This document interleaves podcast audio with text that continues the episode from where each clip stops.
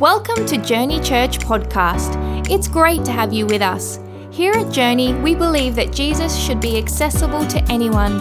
So whether you're at home, work, or somewhere in between, you can have access to the weekend's worship experience. If you want to further connect with us, you can find us online at journeyorl.com or any social media platform using at journeyorl. We hope you enjoy the message uh, 1 Peter chapter 2, verse 9, the New King James Version. I don't know if we have it on the screen or not, but uh, if not, I'll go ahead and read it. But you are, nope, we don't, so just listen. But you are, you are a chosen, I keep looking back like they're gonna surprise me, but they ain't. 1 Peter 2, 9. But you are, you are, you are. Look at your neighbor and tell them you are. Look back at that person who said it to you and say, You are too. But you are a chosen generation, a royal priesthood. Are you hearing that?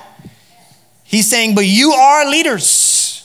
You are a chosen generation, a royal priesthood, a holy nation, his own special people, that you may proclaim the praises of him who called you out of darkness into his marvelous light. 1 Peter chapter 2 verse 9. You are a leader. I want to tell you really quickly six things leaders are and then I'm gonna give you 10. I know it's not gonna be long, but I do want you to write this down if you're taking notes. I think this will help you. We do have it on a podcast, so if you miss something, you can catch it later, but don't cheat, write it down now. Okay, so here's five things. Leaders, leaders don't just know the right thing, they do the right thing.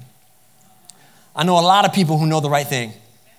I, half of my, half of when I counsel somebody, you know, they're, they're like, what do I do? I'm like, what do you think you, you should be doing? And nine out of 10 times they nail it right? What the hard part isn't knowing what to do, let's be honest. The hard part is doing the right thing, not knowing just the right thing. Leaders believe things others do not believe. You got to believe in the impossible the impossible for your family, the impossible for your, your business if you're an entrepreneur. You got to believe in the impossible for your church. You got to believe in the impossible for your team, the impossible for your marriage. You got to believe in the impossible for your community and your city. Leaders believe things that others do not believe. Here's another one leaders see potential where others see problems. Leaders see potential where others see problems. We call them opportunities for growth. Yeah, that's a nice way of saying you got issues. We, we work really hard in our staff to encourage one another. So when we have our evaluations, we don't say what you messed up. We say, hey, you know, I noticed some opportunities for growth. and uh, it's not really just being a wordsmith, it's, it's replacing a problem with potential. We're saying, I see something in you. And I think, I know that there's, it's, it's, it's not uh, throwing bad on you, but calling good out of you. And uh, how many times do we do that to our scenario? What, how would that affect our lives if every uh, challenging scenario in our life, instead of throwing negativity on it, we tried to pull positivity out of it, and we just said, "Hey, maybe maybe God can, you know, f- uh, feed a multitude with five breads, uh, five loaves of bread and two fish. Like maybe He can take uh, one stone and knock out a giant, and maybe He can do big things with little stuff." Number four, leaders lift everyone around them higher. If you're a leader, you build people up, you make people around you better. Here's a good one uh, leaders have courage, number five. Leaders have courage. You got to be courageous. My son, um, we took him to see Spider Man into the Spider Verse. You guys seen this? Spider it's into Spider Verse? Okay, so best Spider Man movie by far, both real life and animated. I say real life, I mean, you know what I mean. Uh, Spider Man's not real, but you know what I mean. Live action and animated, best Spider Man movie by far. And uh, this is like his first like Hispanic superhero. You know, for all my white people in the crowd who I love, we don't have a lot to choose from. You know, like I can't even think of one outside of Miles Morales. Nacho Libre is the closest we get to. And so, did you tell them they were the lord's chips? That's my favorite line right there. they were the large chips. Um, and so he's this big Miles Morales fan. And uh, one day we were in the car talking about dreams, and Liz was talking to him about dreams, and he was like, uh, so she was like, What's your dream? And uh, he was like, I don't want to say. And she's like, Well, come on, it's okay. Just tell me your dream. And she's like, No. He's like, I, I don't think it's okay to pray for. And uh, she was like, No, tell me what it is. And he was like, I want to be Miles Morales. He was like, I want to pray for the ability to climb walls and shoot webs. And, and he's like, and he was young enough to want it, but old enough to know, like, probably not going to happen, you know? And so, and so he was like, I don't want to pray for that. And Liz and I really jumped on that. And we're like, well, you know what? It's not the superpowers that make the hero. Because having the ability to climb walls doesn't make you bulletproof. Even if you had that power, would you have the courage to help someone else? Because if you could find the courage, you can be a hero. And so we're just telling them that heroes aren't people that have superpowers. Hero are people, heroes are people who have super courage, who are super brave, who are willing to stand in the gap and pull others around them. And so leaders, leaders, leaders are people who have courage, the courage to do things that others aren't willing to do. And finally, and this will be a good segue into what we're doing, leaders transform things. You get a good leader in a team, that team multiplies. You get a good leader, you put them somewhere in a church, that area in that church blows up. You take a good leader in a good way. You take a good leader, put them in a business, that business multiplies. You take a good leader, you, you know, you put them on any area, that area grows. Leaders literally transform things. People, organizations, org charts, societies, nations have been built by leaders. Um, and so religions, I mean, it, they're, they're transformative. So I'm gonna give you now quickly 10 ways to grow in your leadership. And these are 10 things that I'm learning myself. Um, uh, some of them I'm living through currently. I can't say that I've accomplished, but that I'm, I'm working on. So these are 10 things that, oh, we do have slides. Come on now. Um, 10 leadership lessons. Sure, we'll go with that title. and these are things that I'm, I'm processing right now, that I'm going through, that I've learned in the last, you know, uh, two years of, uh, of having the privilege of being called your pastor. And then some before that. Uh, but number one, this is going to sound like a diss, but it's really encouraging. Um, you're important, but not that important. Now, this sounds like a diss, but it's actually really encouraging. I'll tell you when I discovered this. It was uh, last Easter. You guys probably won't remember this, and it probably make, didn't make a big deal for you. But we have two services on Easter.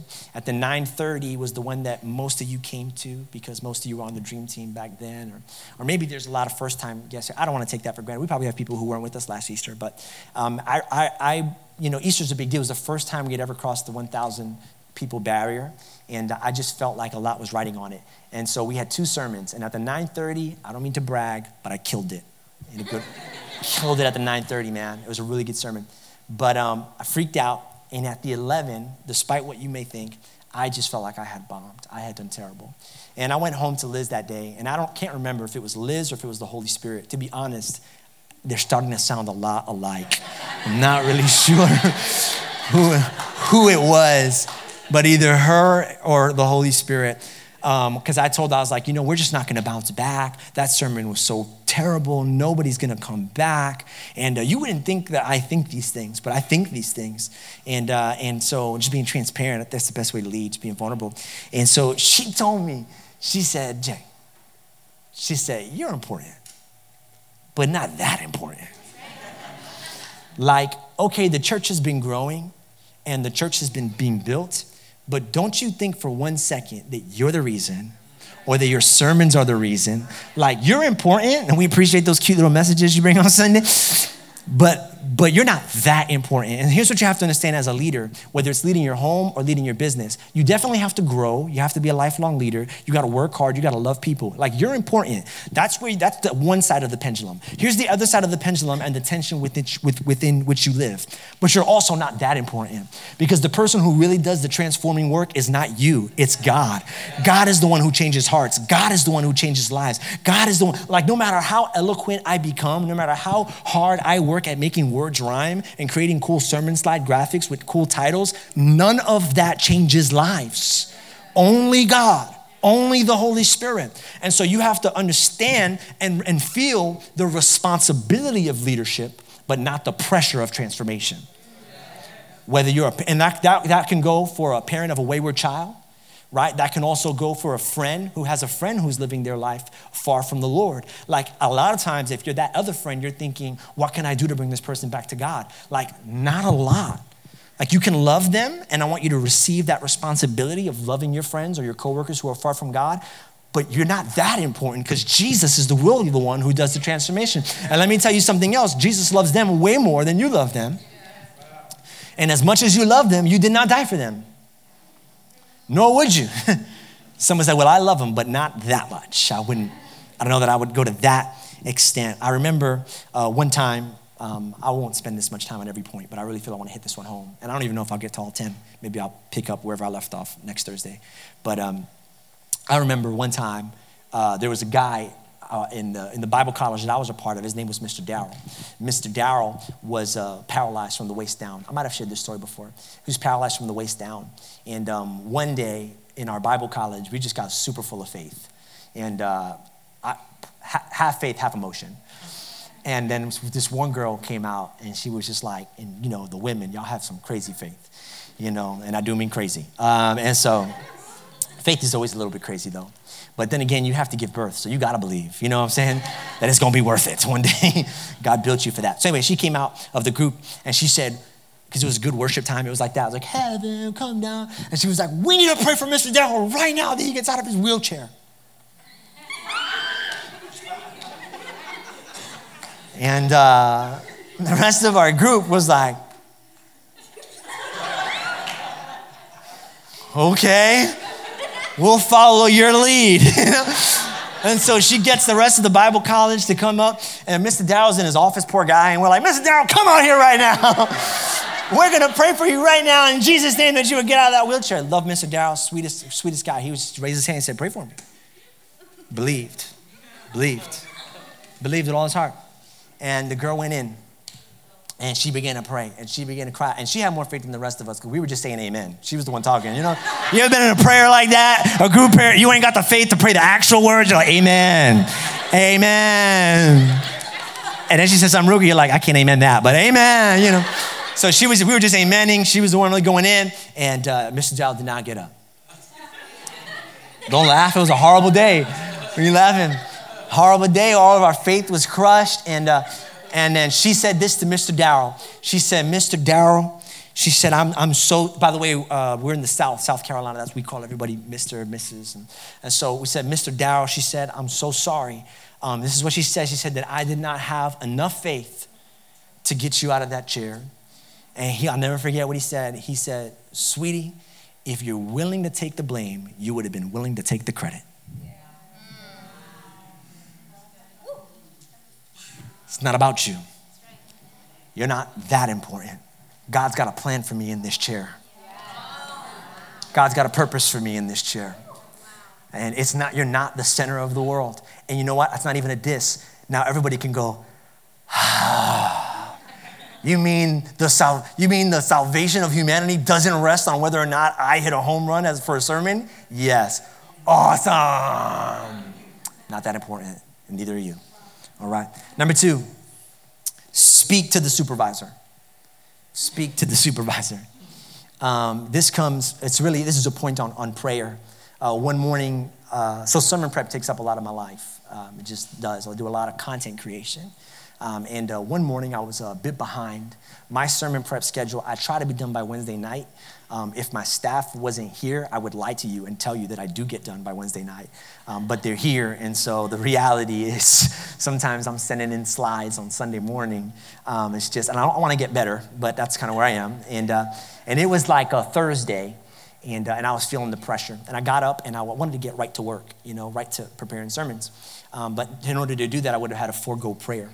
And I just felt like the Lord was whispering to me, saying, You know what? The devil would have you do anything. I mean, anything other than pray.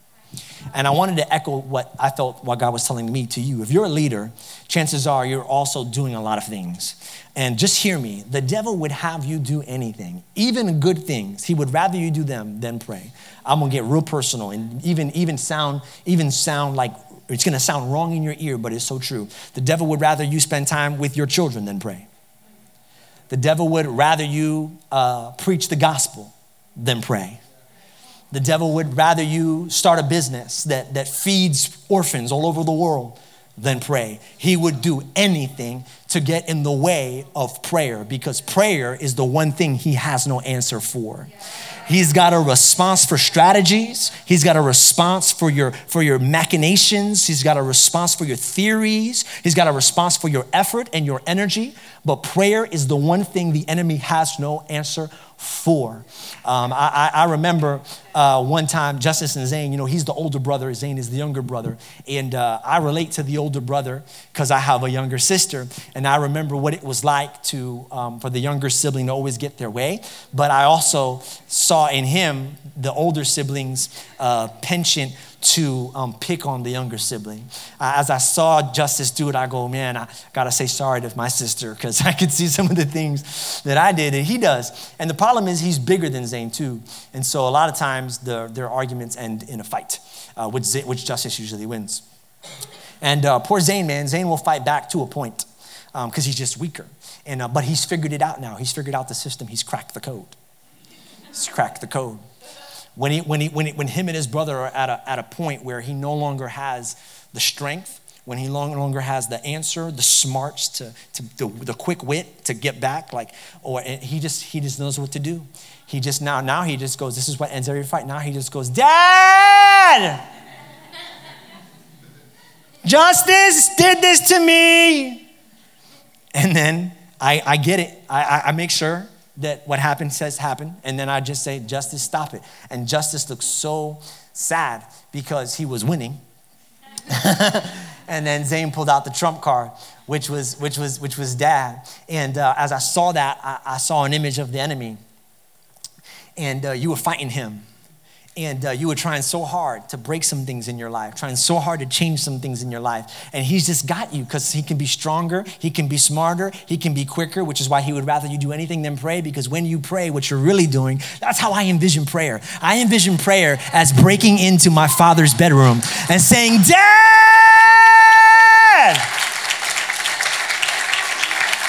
He's picking on me. Dad, he's picking on my finances. Daddy's picking on my marriage. Daddy's picking on my family. Daddy's picking on my mind. Daddy's picking on my holiness. Daddy's picking on my school. He's picking on my job. And then God saying, hey, hey, hey, better quit it. and the devil putting his head down, thinking, dang, why'd you have to go to the Father? I wish you would have just fought me with your, with your, with your wisdom. I wish you would have just fought me with your, with your passion. I wish you would have just fought me with, with, your, with, your, with your strategies. I wish you would have just fought me with, the, you know, with all that. Why'd you have to call dad? When you call dad, things that you can't move on your own strength move as a leader, you have to understand we don't transform this world with our biceps or our plans. We transform this world through our prayers, first and foremost. The reason why Journey Church is where it's at today is not because of any one man, it's because of prayer.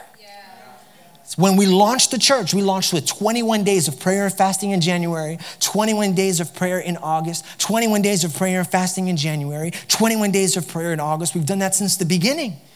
And, and, and here's, here's a reality you are living in your grandma's prayers today. And your children are gonna live tomorrow in your prayers today. Prayers are that powerful, they transform things. So, why is the point called Speak to the Supervisor? Because y'all know I've shared this story for Sean Sunday, but you know Liz, man. She has a way with uh, calling companies. She, um, one time, she got into a dispute with Zara uh, what was it for? You wanted to return something or two different shoes in the same box? That's, that's wrong. That's wrong. So she called up Zara and she wanted to get, with your money back or return, which, which one? Okay, I'm trying to be specific. She be saying like make up stories sometimes when I preach. So I'm like, let me get this detail right. she wanted her money back. And uh, so she called them and they told her, they said, ma'am, there's no way that we can do that for you. But this is something that Liz taught me that she learned from her dad. She goes, that's cool, that's cool. Let me speak to your supervisor. and then the supervisor always says, they'll always give you the runaround. They'll be like, well, let me try and handle it. I don't know what their inner metrics are, but I feel like they get in trouble if they let you go up the chain. I feel like that. I mean, I can't prove that, but why would they work so hard to keep me from getting to that person. And so, um, and so they got, she got to the one level. Then that person couldn't do it for what she needed to be done. So she went to the next level. Then that person couldn't do what she got to the third level. She's like three tiers high in the organizational chart of Zara right now. She's finally speaking to somebody who says that she can get some stuff done. And she says, I need this to be done. And he goes, I'm sorry, I can't do it. And then she said this. When I tell you this about my wife, you're gonna think she's like cold blooded, because eh, she is. Okay, she said this. she said, Oh, she said, Oh, I'm sorry. I didn't know I was speaking to the owner of Zara. She said, Is this Mr. Zara right now on the phone? Am I speaking to Mr. Zara? I'm sorry. I, I seen her like that. She got real hood with that person. And, uh, and then the person was just like, so she, she, she, it was an honest question. So you're telling me that this is the most important person in Zara? Finally, that person said no, transferred her one more level up, and, and, and she got what she wanted. What's crazy was that at every level below, they kept telling her the same thing. Sorry, man, we can't do it. It's not, it's policy. It's policy. It's policy. It's amazing how power trumps policy. I say that because you know what policy is loosely translated? What can and cannot be done. In your mind, there is policy. I'm preaching so good right now. I'm sorry, but in your mind, there's policy. Do you know that? We've, we've created policy for ourselves.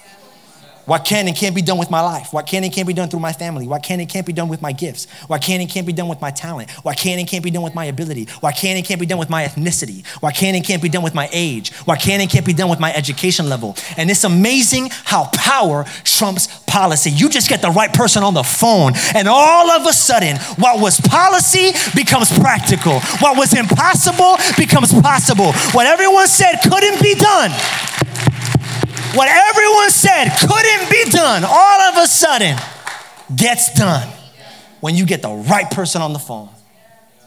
Amen. It's 821. We are two points in.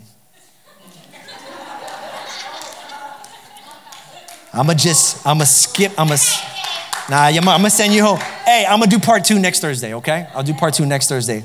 But I'm gonna skip to 10. Skip to 10. I'm gonna skip to nine. I'm gonna skip to nine. And I'm gonna go 9, 10, and then we'll do part two. If you're on the podcast, listen back in a month from now. We'll do part two, numbers three through eight. Maybe that'll end up being part two of three. Maybe we'll make this a series. I'm not sure. But um, I wanna give you number nine. Here's number nine. Number nine. Number nine. Find a dream to live in and live for. Find a dream to live in and live for. This is great leadership here. Because if you're a leader, um, naturally you're gonna have some ambition.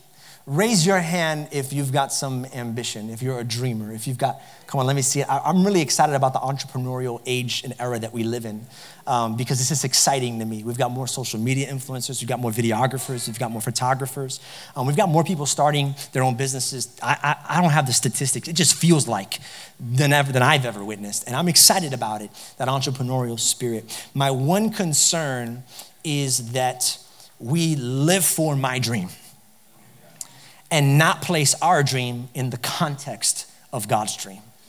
That's my fear. Um, that we would build a house that would collapse, that we would climb a ladder uh, propped against the wrong home. Uh, and so when I say find a dream to live in and a dream to live for, this, this point really comes from the, uh, the movie Inception. Have you guys ever seen Inception? It's a Leonardo DiCaprio movie. If you've never seen the movie, spoiler alert, it's a dream. Okay? it's all a dream. And in this dream, it's really not just a dream, but it's a dream within a dream, within a dream, within a dream. Kind of like those Russian nesting dolls. Have you seen those? One in one, in one, in one, in one. This is how I believe kingdom dreams were built. That I have a dream, amen.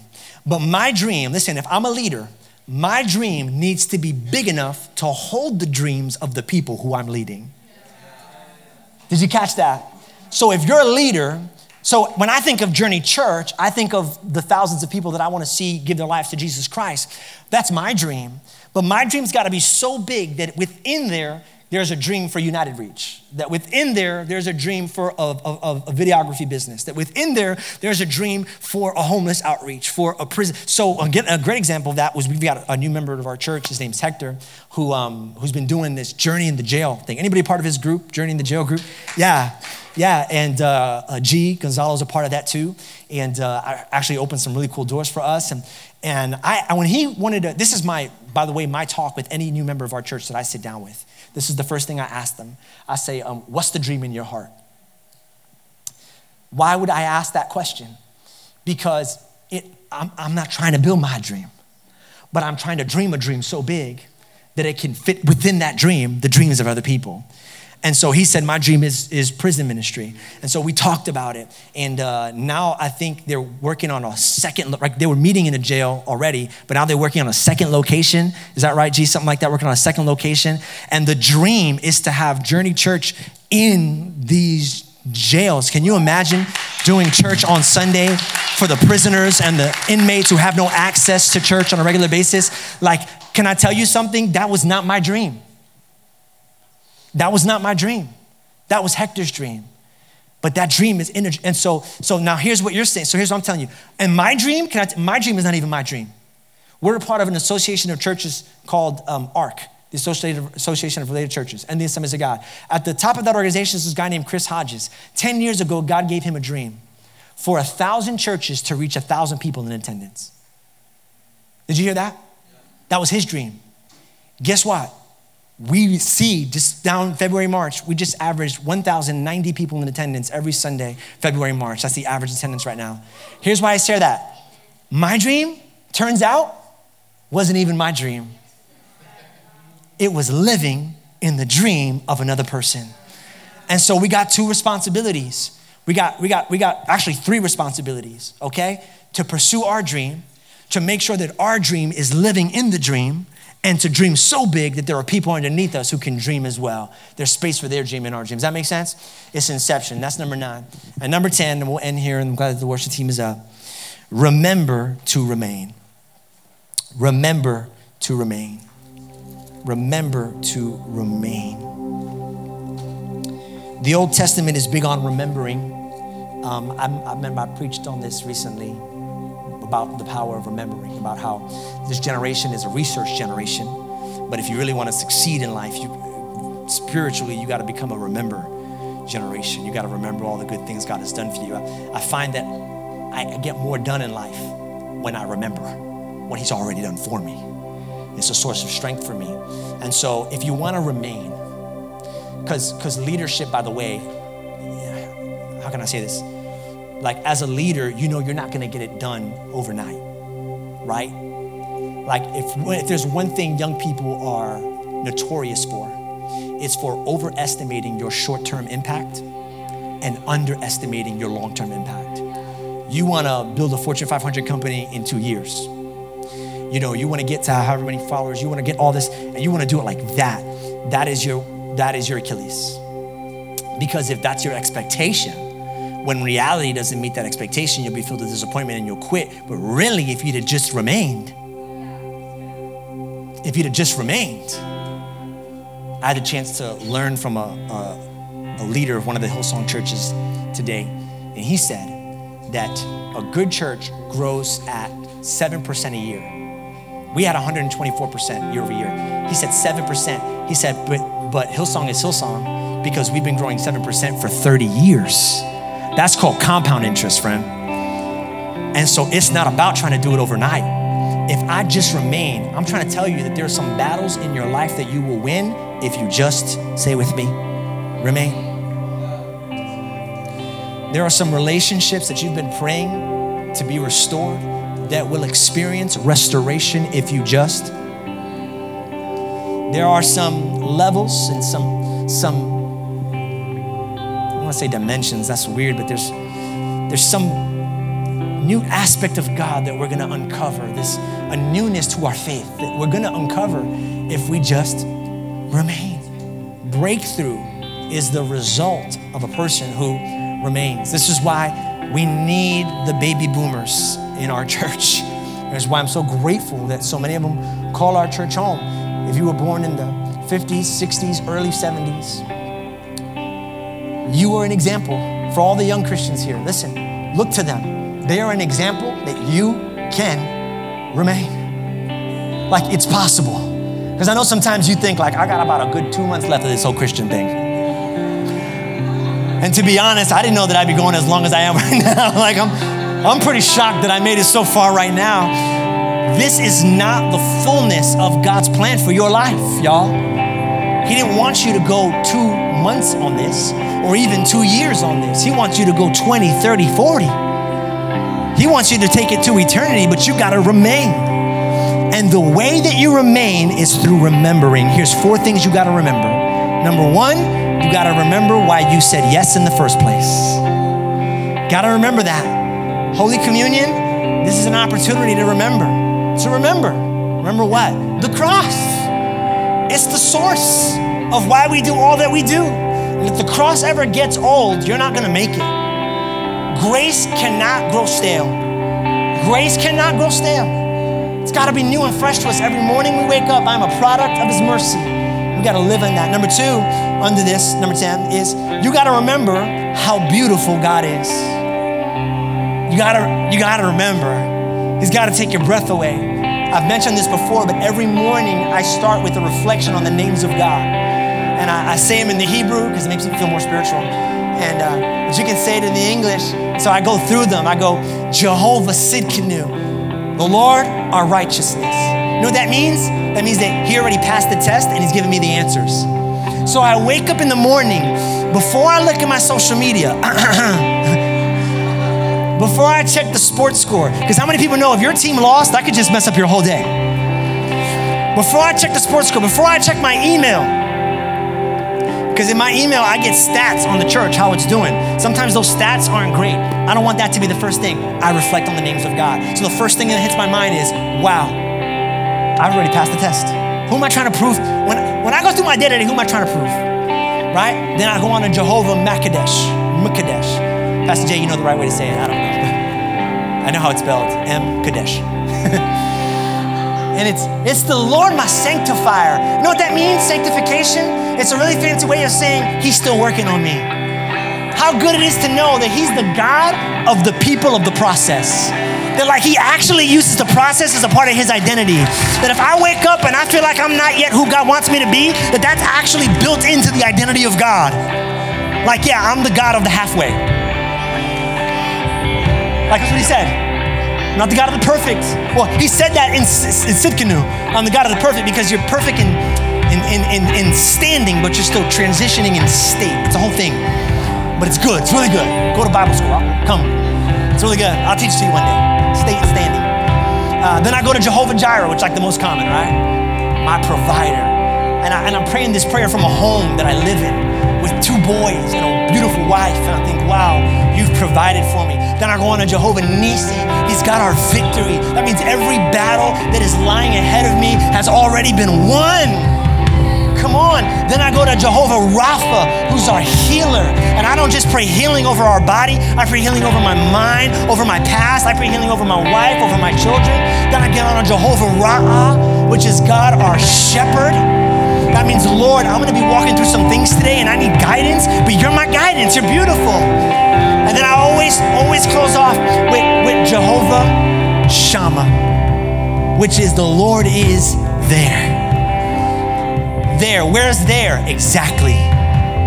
Exactly. There in the middle of my of my trouble, he's there. Tomorrow, when I'm already out of it, he's already in my victory, just waiting for me to arrive. So I remember how beautiful he is. Number three, remember that heaven and hell are real. Because if you remember that heaven and hell are real, you will lead. You will lead. You will lead if you remember eternity. That heaven and hell are real. Go to work remembering that heaven and hell are real. Go to Thanksgiving remembering that heaven and hell are real. It's, it's a real thing. And lastly, last thing I like to remember is that I already won. Remember that you already won. You already won. Let me finish with a scripture verse. And uh, scripture verse here, and then I'll, I'll let you, we'll, we'll have prayer. Second Timothy chapter 3. Second Timothy is the final epistle, the final letter of the Apostle Paul. Why is it the final one? He's about to be beheaded, uh, about to be executed, uh, become a martyr. He's going to die. And he knows he's going to die. He's, God's already kind of told him that.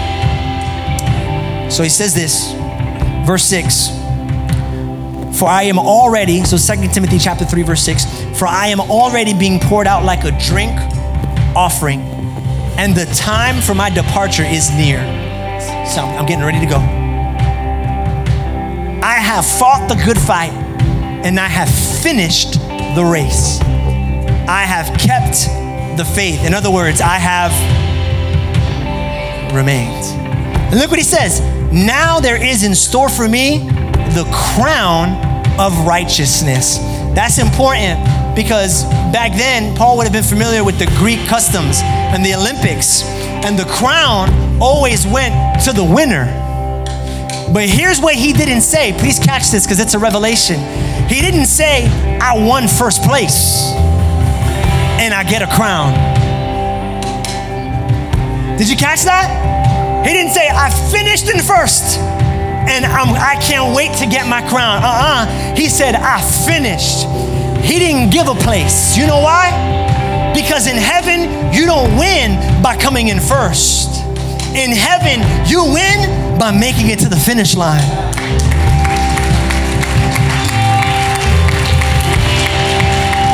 When I remember, I remain, and the result of my remaining is my eternal reward. That's a word for somebody who feels like they're competing. That's a word for somebody who feels like they're not strong, they're not fast, they're not smart, they're not holy, they don't have it all together. I just read you a verse that says you don't gotta be the fastest, you don't gotta be the strongest, you don't gotta be the smartest. But if you will just remain, if you will just hang on, if you will just hold on, if you won't throw in the towel, it doesn't matter if you sprint across that finish line, it doesn't matter if you walk across that finish line, it doesn't matter if you limp across that finish line, you could crawl across that finish line. All you gotta do is make it to the finish line. Just don't give up. If one day you move an inch, move an an inch. If one day you move a foot, move a foot. Just somebody tell the Lord today, I will not quit. I will not give up. I won't stop walking. I won't stop running. I'm going to keep moving. I'm going to keep striving. I will remain. I don't know if I can be perfect, God, but I'll remain.